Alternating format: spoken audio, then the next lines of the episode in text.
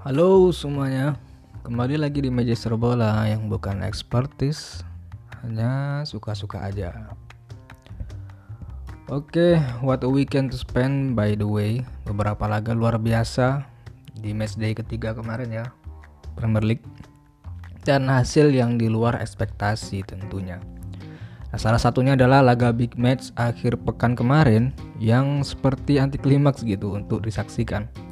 Nah, alih-alih ini nih Liverpool bisa bantai Chelsea dengan 10 pemainnya. Justru hasil imbang satu sama didapatkan oleh Chelsea. Nah, hasil ini layaknya jadi kemenangan bagi pihak The Blues. Chelsea lah yang selebrasi di akhir pertandingan, bukan para pemain Liverpool justrunya. Ya iyalah, kenapa lagi kan? Liverpool udah menang jumlah gak mampu buat satu gol doang untuk bisa menang lawan 10 pemainnya Chelsea. Ya, tapi gimana gimana juga ini Chelsea lah gitu ya. Barca aja bisa ditumbangkan dengan taktik parkir bus mereka. Sekalipun mereka bermain 10 pemain gitu. Emang kalau ada bicara Chelsea sih identitas parkir bus mereka ini ya benar-benar nggak akan hilang gitu. Seperti sudah menjadi identitas dan karakter mereka ketika dibutuhkan. Ya kayak kemarin lah selama babak kedua ya 45 menit Chelsea hanya mengandalkan counter attack di mana Liverpool memiliki banyak celah kosong. Nah, beberapa kali justru Chelsea dengan pemainnya yang dapat membahayakan Liverpool. Sebut saja beberapa peluang yang datang dari Kovacic, Mount, dan Lukaku. Nah, untuk diingat lagi ya, hasil imbang ini berawal dari Chelsea yang unggul terlebih dahulu lewat tandukan Harvard. Gol yang luar biasa dari tendangan sudut oleh Harris James. Nah, Liverpool seakan gak mau dipermalukan di kandang sendiri, mencoba menguasai jalannya pertandingan. Nah, hasilnya di menit 40-an berawal dari teori kerusuhan di mulut gawang Chelsea. Mane menyodok bola nih yang sebenarnya harusnya 100% berbuah gol. Namun ada Rhys James ternyata di sana yang menghalau dengan kaki pahanya. Bola memantul ke tangan kanannya yang terlihat aktif dan seperti disengaja. Pemain-pemain Liverpool kemudian protes. Nah, hingga wasit memutuskan untuk melihat VAR dan memutuskan bahwa itu adalah pelanggaran dan penalti bahkan Rhys James diganjar kartu merah. Ini seperti hukuman double bagi pemain Chelsea ya. Sempat cekcok juga antara pemain-pemain Chelsea yang gak terima dengan wasit lapangan Protes keras justru diganjar kartu kuning. Di antaranya adalah Rudiger yang kena kartu kuning karena terlalu memprotes wasit. Pada akhirnya Mo Salah sebagai algojo tendangan penalti dapat mengkonversi gol dan menyamakan kedudukan satu sama. Nah ini nih yang menarik.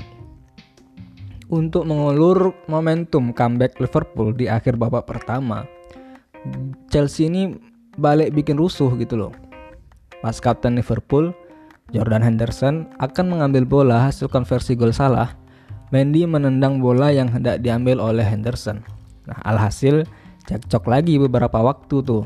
Mendy kena kuning, tapi strategi ini justru dinilai efektif layaknya time out kalau di basket gitu. Nah, untuk meredam momentum tuan rumah. Akhirnya turun minum, hasil jadi satu sama. Nah, babak kedua mulailah Chelsea melakukan strategi bertahan. Memasukkan Thiago Silva menggantikan Harvard dan Kovacic masuk untuk menggantikan Kante. Jadi di sini terlihat banget Chelsea mengandalkan strategi bertahan. Beberapa kali digempur Liverpool di awal babak kedua, justru Mendy sang kiper Chelsea yang tampil luar biasa.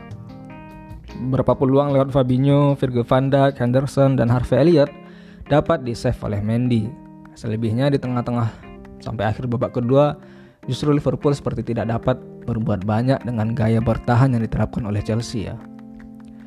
Nah Jota kemarin itu yang menggantikan Firmino seperti tenggelam menghadapi lima pemain bertahan Chelsea.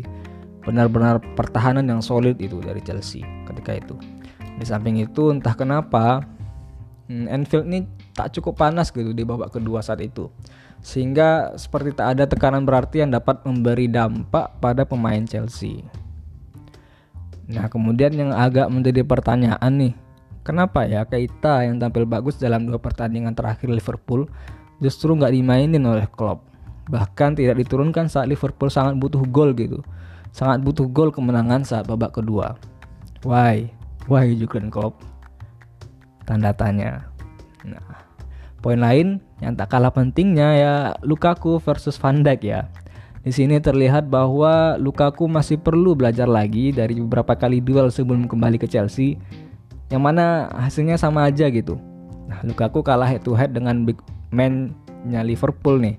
Bahkan Matip juga dapat menghentikan Lukaku beberapa kali termasuk blok krusial saat Lukaku mencoba melakukan volley saat counter attack. Nah, sekarang mudah-mudahan lah ya gitu ritme Liverpool kembali bertemu gini. Yang mana pertandingan kayak kemarin tuh dengan 10 pemainnya Chelsea itu harus dimenangkan gitu. 100% harusnya menang lah ya kan? Sebab jika gagal bisa bikin kepikiran tuh fansnya kepikiran pemain-pemainnya juga kepikiran ya kan? Kok bisa gitu?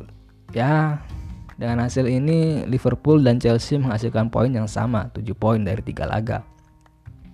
Walaupun ini masih pekan ketiga ya, tapi kalau Liverpool terus-terusan gak bisa memaksimalkan peluang besar untuk menang lawan 10 pemain, di kandang sendiri pula, ini bisa berdampak buruk sih ke perebutan gelar juara mereka sendiri. Ya, sebagai yang memprediksi Liverpool yang akan menang apalagi dengan 10 pemain Chelsea agak kecewa sih. Tapi never mind lah ya. Sudah melakukan yang terbaik untuk fans tentunya para pemain pemain ini juga. Nah, habis ini international break 2 minggu. Ya, puasa dulu lah nonton Premier League ya. Nah, dengan Magister Bola sekian. Terima kasih.